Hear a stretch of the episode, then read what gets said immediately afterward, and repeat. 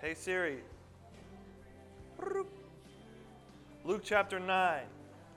For those of you guys who are new and uh, need to know how we do the Bible here, we basically do the Bible by going verse at a time all the way through a book of the Bible and preaching on every verse exegetically. That way, we make sure that we cover all the verses in each book of the Bible. Why do we do that? There's a number of reasons. One, it's so that you can come away after we complete a book having a full understanding of what happened in that book or what it was about. Two, we do that so we don't skip any of the hard stuff. Raise your hand if you know there's hard verses in the Bible. So, pastors and teachers, sometimes we just pick our favorites and we skip stuff. And um, this forces us to deal with the Word of God as it is and deal straightforward with it. So that's one of the reasons that we do it. So we are in Luke chapter 9, verse 10 through 17. I'm going to read it with us. 10 through 17.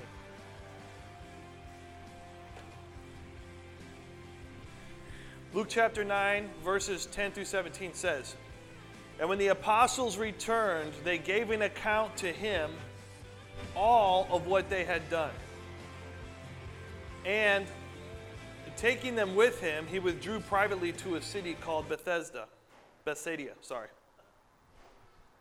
But the multitudes were aware of this and followed him, and welcoming them, he began speaking to them about the kingdom of God and curing those who had need of healing. Verse 12 And the day began to decline, and the twelve came to him and said to him, Send the multitude away, that they may go into the surrounding villages and countryside and find lodging and get something to eat. For here we are in a desolate place. But he said to them, You give them something to eat. And they said, We have no more than five loaves and two fish, unless perhaps we go and buy food for all these people.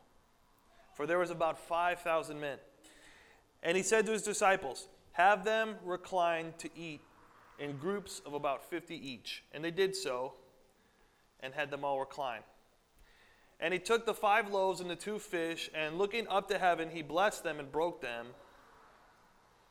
and kept giving to them, to the disciples, to set before the multitude. And they all ate and were satisfied, and that which was left over to them of broken pieces was picked up, 12 baskets in full.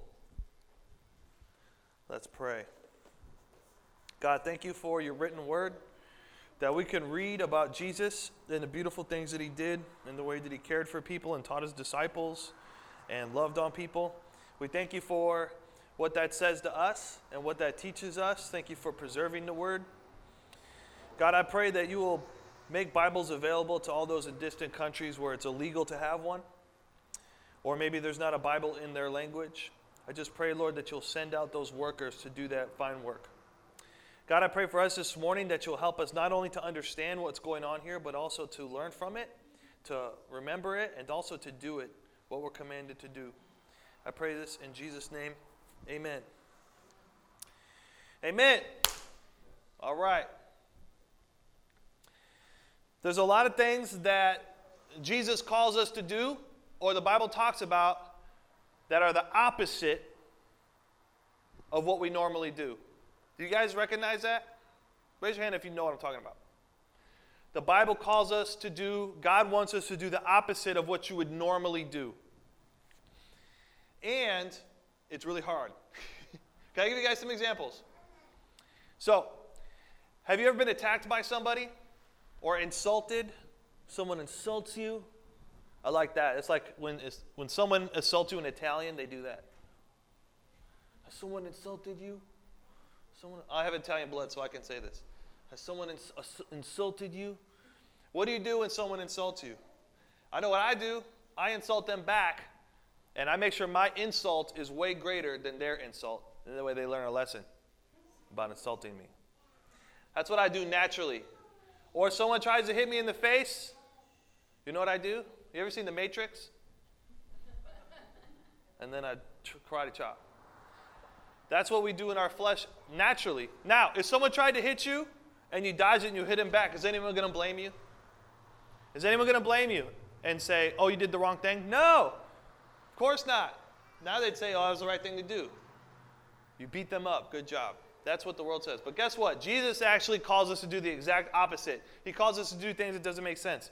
He says when someone slaps your face, they insult you, hit you on that cheek, what does he call us to do? Not in like a vindictive way, like, oh, that didn't hurt, do it again. Like little kids do. No. I should have pulled that clip up for this. No. He calls us to do the opposite. He calls us to absorb that insult and not come with another insult. God calls for us to have humility over pride. You know what that means? To have humility over pride? That means that instead of coming here to a service and sitting in a crown, you know, on a, a throne and trying to make yourself the most beautiful spectacle, what God has called us to do is come here and be humble. Literally, the Bible says if you go into a meeting, this is in James, and there's a seat of honor, let's say that, you know, this is the seat of honor. It says, don't put yourself in that seat of honor. It said, go to the back and sit on the floor. Like, guys, not making this up. This is literally what's. Oh, there goes Marshall. I was just joking, Marshall. No, I wasn't joking. That's what Scripture says. He's not doing that. But it's an act of humility, and then God will promote you. It's the opposite of what you think will happen. The Bible tells us to do, to do confession and to be truthful and 100% honest instead of do what? Be secretive. How many of you guys done something really bad in your life? Go ahead, raise them up high. Okay. You know what God wants us to do? He wants us to confess that. Why? Because if you're forgiven, that's part of your past. Now we're open and sincere. There should be no secrets because that's your testimony now. Now we're open and sincere. That's what God calls us to do. Not to be in secrecy, but to be open in confession. We're called to rely on God instead of rely on ourselves. How hard is that? That's hard. That's really hard because, tell you what, I like to control things. I like to make things perfect. But guess what? That's not what God called us to do. God called us to receive the, a gift of salvation that Jesus did instead of trying to save ourselves. Have you ever tried to save yourself from your sins? Have you ever tried to be so good that God would love you so much you'd go to heaven because you're so good? Not going to happen, folks. You're never going to be that good. You can't be that good.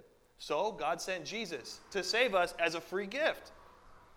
Whoa, all you got to do is receive it. Does that blow your mind? It should. God calls us to serve others instead of serve ourselves.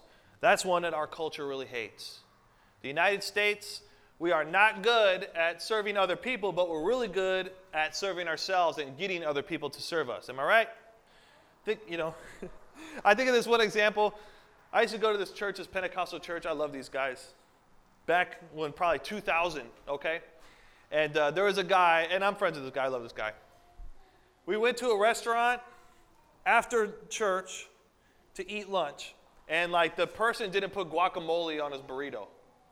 And he was so mad. He was going to fight this person. He's like, they ruined my lunch because they didn't put guacamole on. I mean, he was going nuts. And he wanted that person to come out and personally put the guacamole. oh, Lord, help us. And I'm sitting there like, dang, dude, the, you're going to lose your faith over a spoon of guacamole. You're going to go bad on someone and lose your faith for a spoon of guacamole. Now, look, I love guacamole as much as the next guy. But God calls us to do the opposite of forcing people to serve us. He calls us to serve other people. That's what He calls us to do. That's what we're going to talk about in this sermon. The title of the sermon, I made a title this week. It's called Serving and God's Will.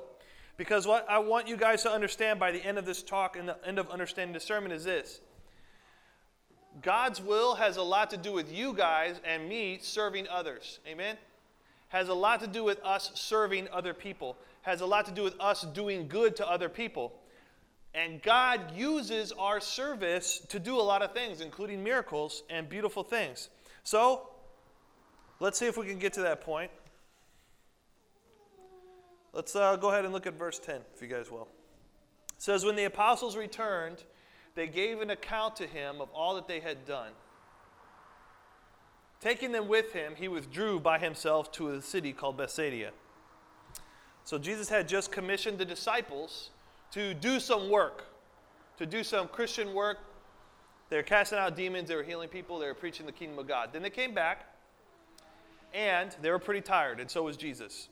The book of Mark actually says that it was because the disciples were tired.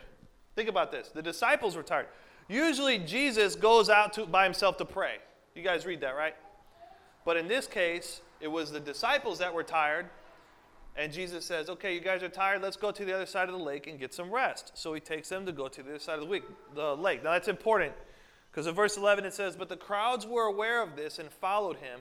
And welcoming them, he began speaking to them about the kingdom of God and curing those who were in need of healing. Now the day was ending, and the twelve came to him and said, Send the crowd away that they can go into the surrounding villages in the countryside and find lodging and get something to eat, because we are here in this desolate place. Now, they didn't get much rest, unfortunately, because there's not a lot of rest when you do ministry. The disciples actually didn't get rest. But at the end of the day, while Jesus was doing his thing, they said to him, Send the people away, because there's like 5,000, probably up to 10,000 people here, and there's this is the woods, Jesus. You're in the woods again, and there's no food. Were the disciples wrong in doing that? People eat, right? Is it wrong to eat? No, it's good to eat. God made food, He made us to eat food. So the disciples weren't wrong. There wasn't really anything wrong with what they said. That was a natural thing to do. They were using normal logic, which we should be doing, by the way. Go to verse 13. But he said to them, You give them something to eat. And they said, We have no more than five loaves and two fish, unless perhaps we go buy food for all these people. Another account says a young boy came with five loaves and two fish and donated them to Jesus. That's so sweet. It's like, here, I got, can you imagine this little kid? It's 5,000 people. He hears the disciples arguing about feeding. How are we going to feed all these people? And this little kid's like, I have five loaves and two fish. And they're like, oh, sweet little kid. Well, this is enough for maybe Jesus and one of the disciples. But that's not enough. I want to point something out that the book of John says. Let's scoot forward here. Is it working? Maybe it's like a Nintendo cartridge.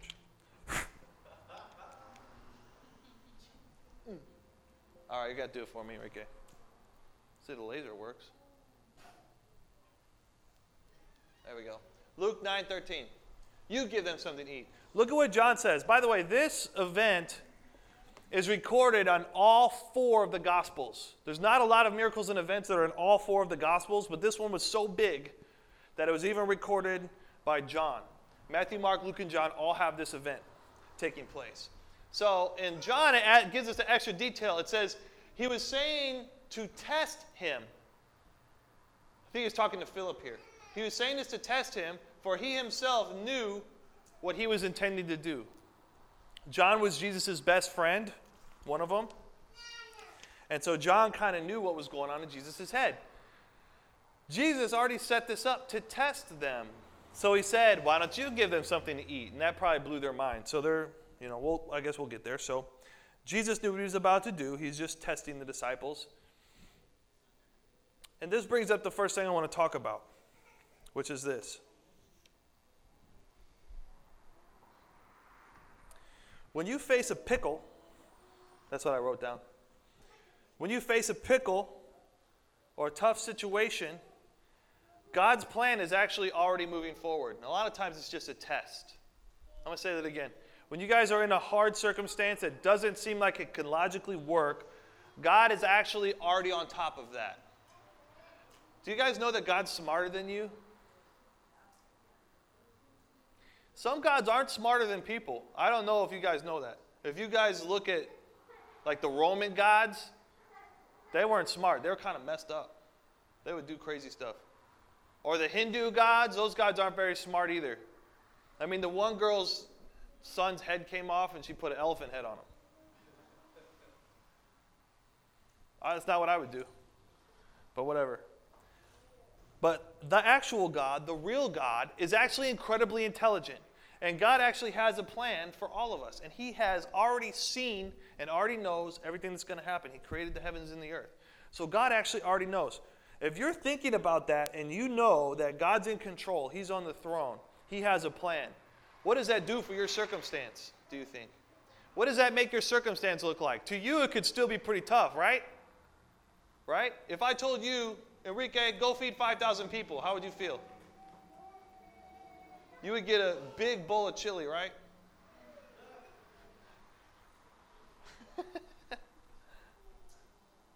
what would you do? What would you do? The people are going to starve.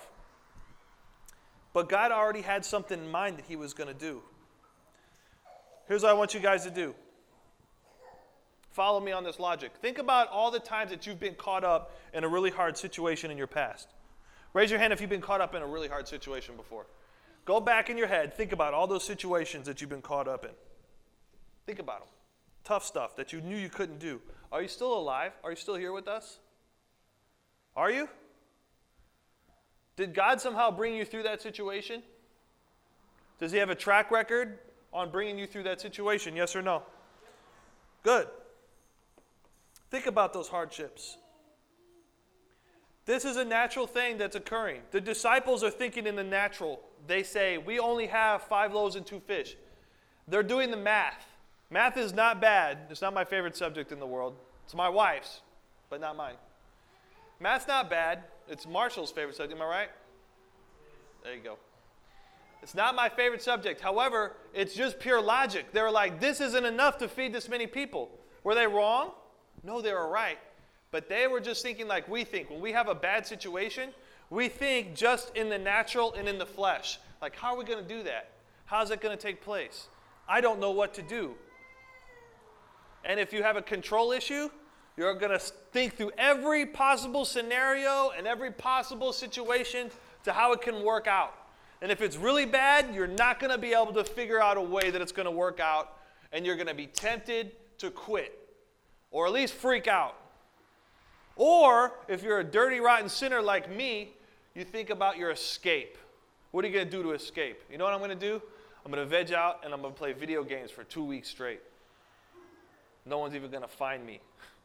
I, I would totally do that if I could afford video games.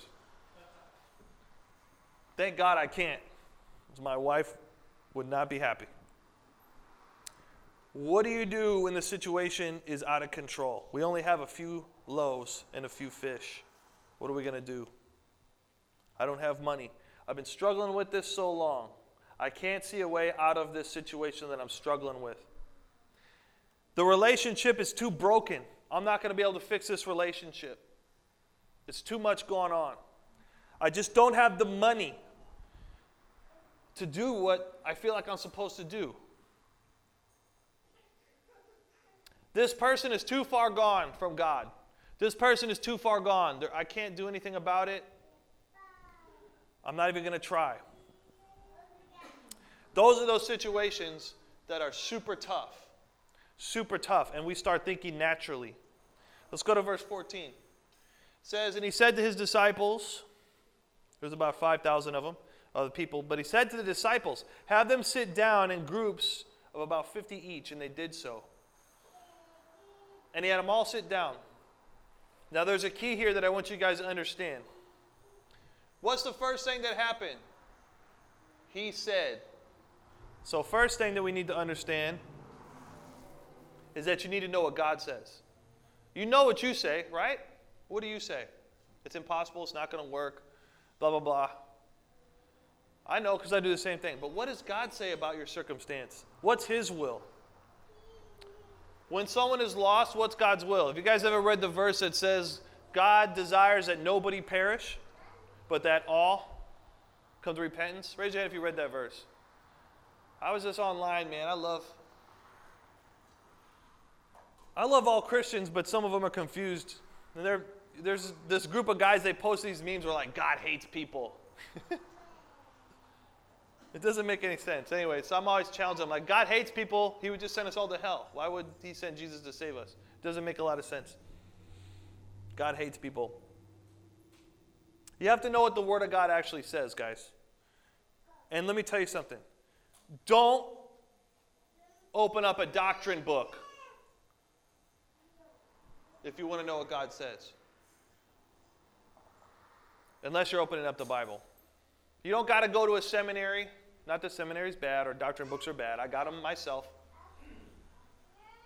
But what does God use to speak to us? His Word, or His Holy Spirit, or both, usually. So, what do we do when we're in a tough circumstance?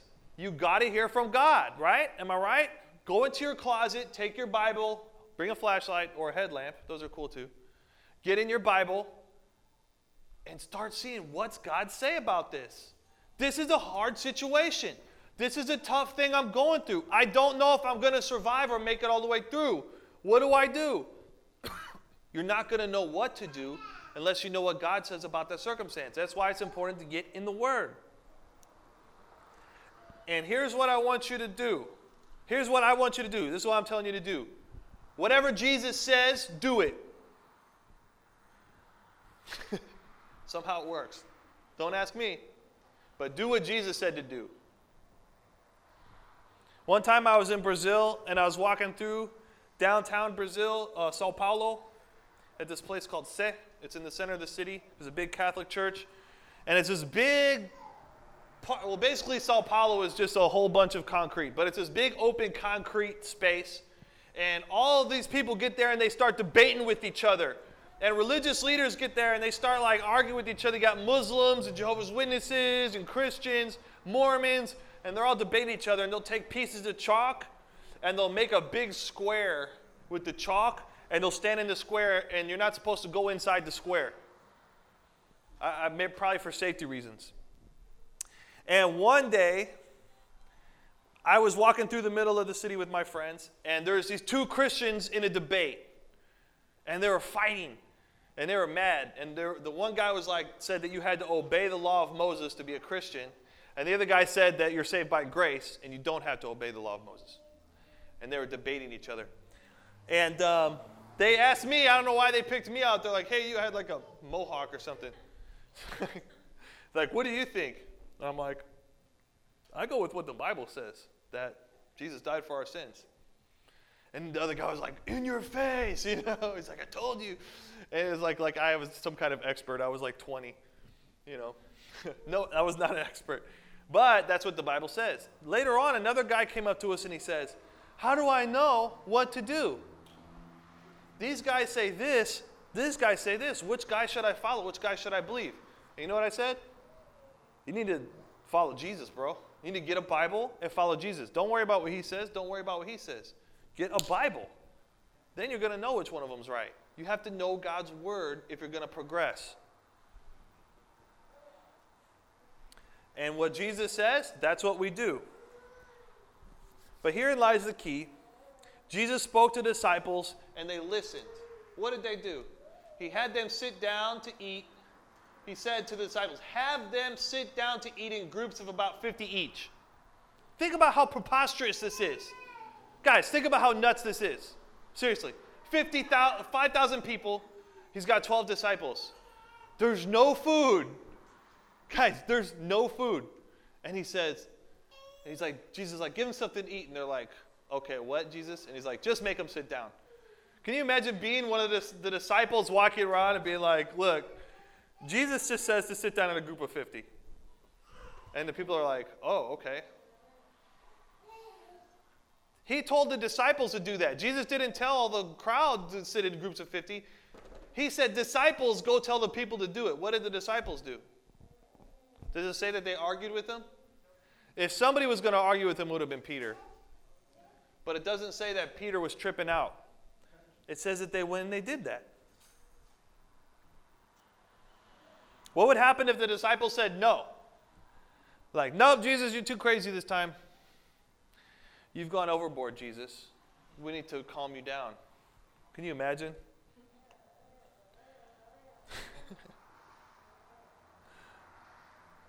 What if Noah said to God, I'm not building a giant boat? You, you realize it didn't rain before. And God's like, there's going to be water coming out of the sky. You need to build a giant boat.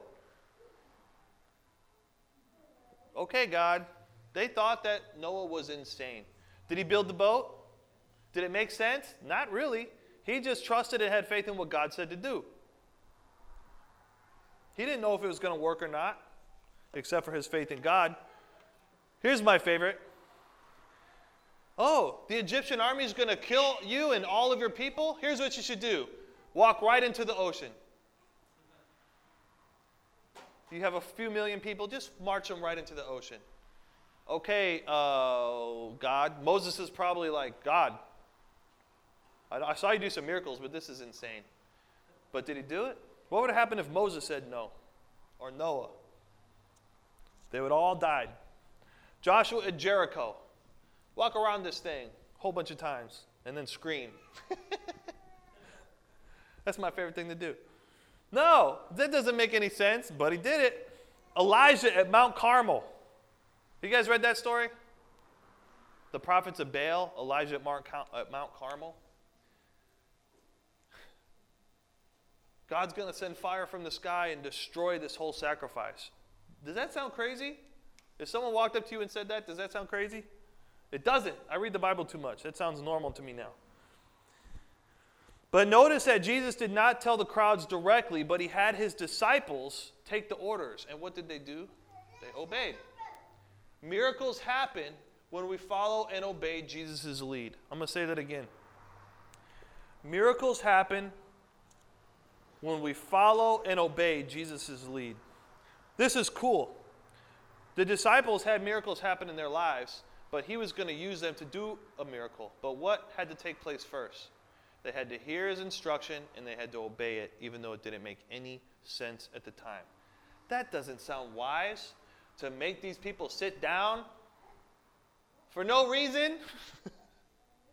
he didn't tell them what he was going to do. He said, Go make them sit down. Okay, Jesus, whatever you say.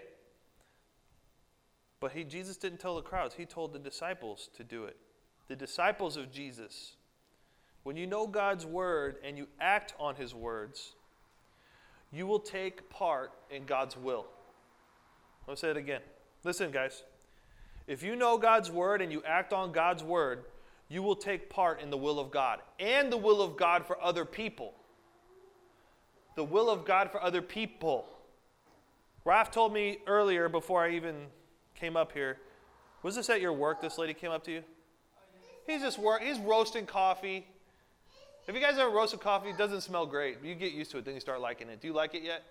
You start liking it after a while. It smells gross at first. They're roasting coffee, and this woman shows up to him. This African American woman, how old was she? Let's just say she wasn't in Raph's demographic, okay? They weren't going to go out on a date. She has no reason to approach him. She comes up to him and she says, I just feel like God, you know, brought me here to tell you that you um, need to start listening to the Holy Spirit. and you probably needed that, didn't you? She didn't know he was a Christian. Did she know you were a Christian before that? She, uh, she like asked me a couple questions. But that day though, she didn't come in like yeah. Okay. She came and got a cup of cream from him. I bet that's probably something prophetic there. You'd have to figure that out the cream represents God's favor. I have nothing. I don't know. This woman heard something from God apparently and came up and talked to Raph, and she was involved in doing God's will in Raph's life and encouraging him. That had to be sounding crazy. If she really heard from the Lord to go do that, I would be, I don't get embarrassed very much, but I'd be like, I don't know that person. God. But she listened and obeyed what the Holy Spirit told her and encouraged Raph. What you'll notice is that Jesus told the disciples to go do his will. And they got to take part in this miracle. Let's look at verse um, 16. Then he took the five loaves and the two fish, and looking to heaven, he blessed them, broke them, and kept giving them to the disciples to set before the people. And they all ate and were satisfied. And the broken pieces, which they had left over, were picked up 12 baskets full. Who did the miracle? Who did the miracle? It was Jesus, right? But the disciples delivered the miracle. Did you pick that up? And it didn't make sense to them at first. Why would they tell the people to sit down? They just kept coming back to Jesus. He kept giving them bread, and they kept taking it, and they kept putting it down in front of people, and the people kept eating. It was a miracle, which the followers, the disciples, got to take part in helping other people. The disciples of God get to serve in God's miracles and provision. You know what that sounds like to me? That sounds like a church. That sounds like a church. Am I right? A church that affects the community, that loves people, where people get saved and good things happen. You guys always, we always come together like this on Sundays. We always come together. What's God have for me today? What's God going to do today? That's not to stay in this building. That's not for here, guys. That's for out there. That's for out here on the street. That's for your homes, blessing your families. That's God's will to bless your families. Miracles can happen there. That's where God's work really happens. He does, but we come here to take part in it. We come here, we get a little bit of God's word. What is it, God? What do you want to say to me today? And then we go take it to the crowds that are interested in Jesus. If they're not interested in Jesus, they won't even show up. Don't sweat it. But if they are, we get to take part in what God is doing. But first, we got to go to Jesus who does the miracle. You guys follow what I'm saying? That's what I want our church to be like. That's what we're supposed to be like at Tribe. We come together, we love each other. We're different people from different nations. We're all different, just like the apostles. Some of us come from poor circumstances. We're fishermen. I mean, Barry, like, literally is a fisherman. He's also a lobsterman. But you need to teach me that, by the way. Okay. We all come from different modes of life, but God wants to give us something and have us participate in His will. But we got to get His word first. And when He starts doing the miracle, will take place. Does that make sense, everybody? Here's another thing I want to just briefly mention.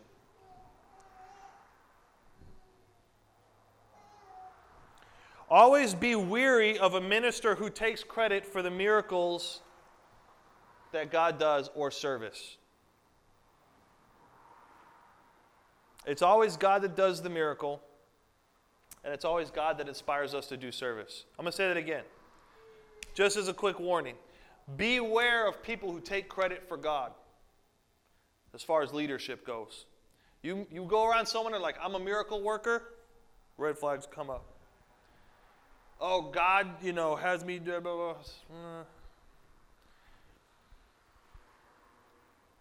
The disciples didn't do the miracle. The miracle came from Jesus. Everything we do, whether service or miracle, should be coming from God and should glorify God. Amen? So we go back and we say, that's Jesus. When the disciples brought those baskets to the people and they're like, Where'd you get this bread? What did they say? I baked this bread myself. Thank you. Well, they said it in Italian way. I baked this bread myself. I can do this. I'm Italian. Break this bread. No. They said Jesus did this. He did this miracle. It was this little kid helped. The disciples helped. That's a side point. By serving Jesus, we get to take part in the will of God, even in miracles, even in what God's doing in other people's lives, even if it doesn't make sense. Last story I'm going to give, and then I'm going to have a time of worship again. Dan, would you mind turning out these lights by me? Or you just all of them, I don't care. Just turn on some lights. Thanks. You ready, Rafs?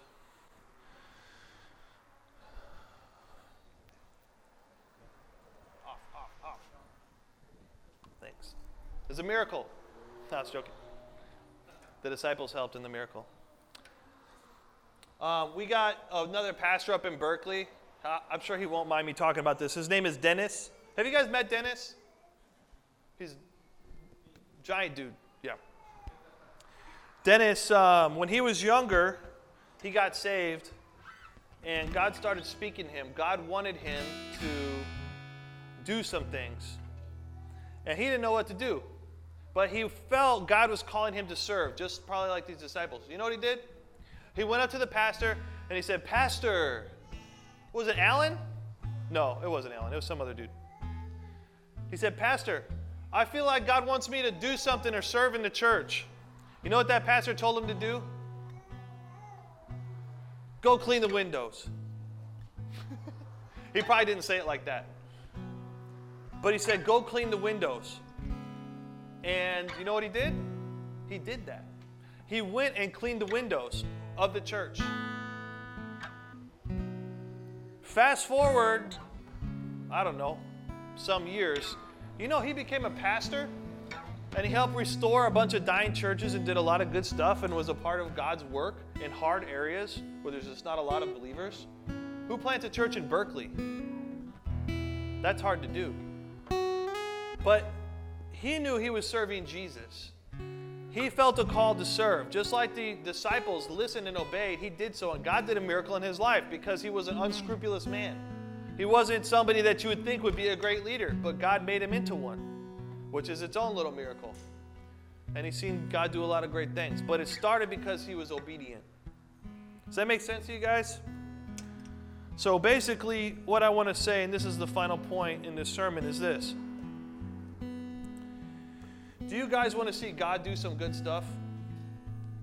He'll, he's is going to happen. He's already working it out. It said that, and it even says this directly in Ephesians. It says that God predestined us to do good works in Jesus. So the good works are waiting for us. Our job right now is to be obedient to the Word of God. Get the Word of God, be obedient to it, and then guess what's going to happen? Jesus is going to do miracles. He's going to provide for people. He's going to do beautiful things. He's going to help people out, and He will even use you. Dirty, old, stinky you. And then people are going to be like, hey, you really helped me with that. And then you can be like, you can thank Jesus for that.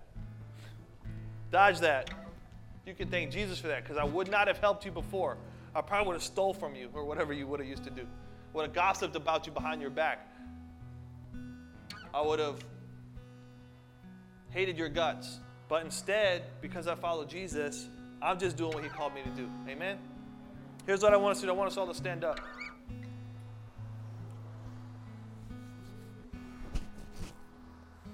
Today is Pentecost Sunday. 2,000 years ago, when Pentecost originally hit, when the Holy Spirit dropped, the disciples would always pray for boldness. And they stood in the face of persecution and hatred and really crazy circumstances for 300 years. For 300 years, generation after generation of Christians were slaughtered and murdered in Rome. It was illegal to be a Christian in Rome for 300 years. And the Holy Spirit's power pushed them through. They became servants. They did awesome things and powerful things. It's written about. You want to know one of the cool things they did? Back in the Roman days, the Romans, the pagan Romans, would have a baby they couldn't afford or they didn't want to take care of, and they'd leave that baby out on the street. And the Christians would scoop that baby up and take care of that baby. Love that baby. That person would become their adopted child. That was Christians that did that. And don't you know how evil the world is? They started spreading rumors that Christians were eating babies because they saw them taking the babies. And they didn't know what communion was, so it freaked them out. But God did beautiful and awesome things in the early church. And they would always pray for the Holy Spirit to give them power and boldness. So it's Pentecost. What I want to pray is this I want us all to analyze our hearts. Here's what I want you guys to, to come bring before God God, how do you want me to serve you? Like the disciples, there might be a crazy circumstance in your life something nuts going on. You might not know how to get your head around it. You might not be you might not even seem possible to fix. It might not be possible to fix in your power.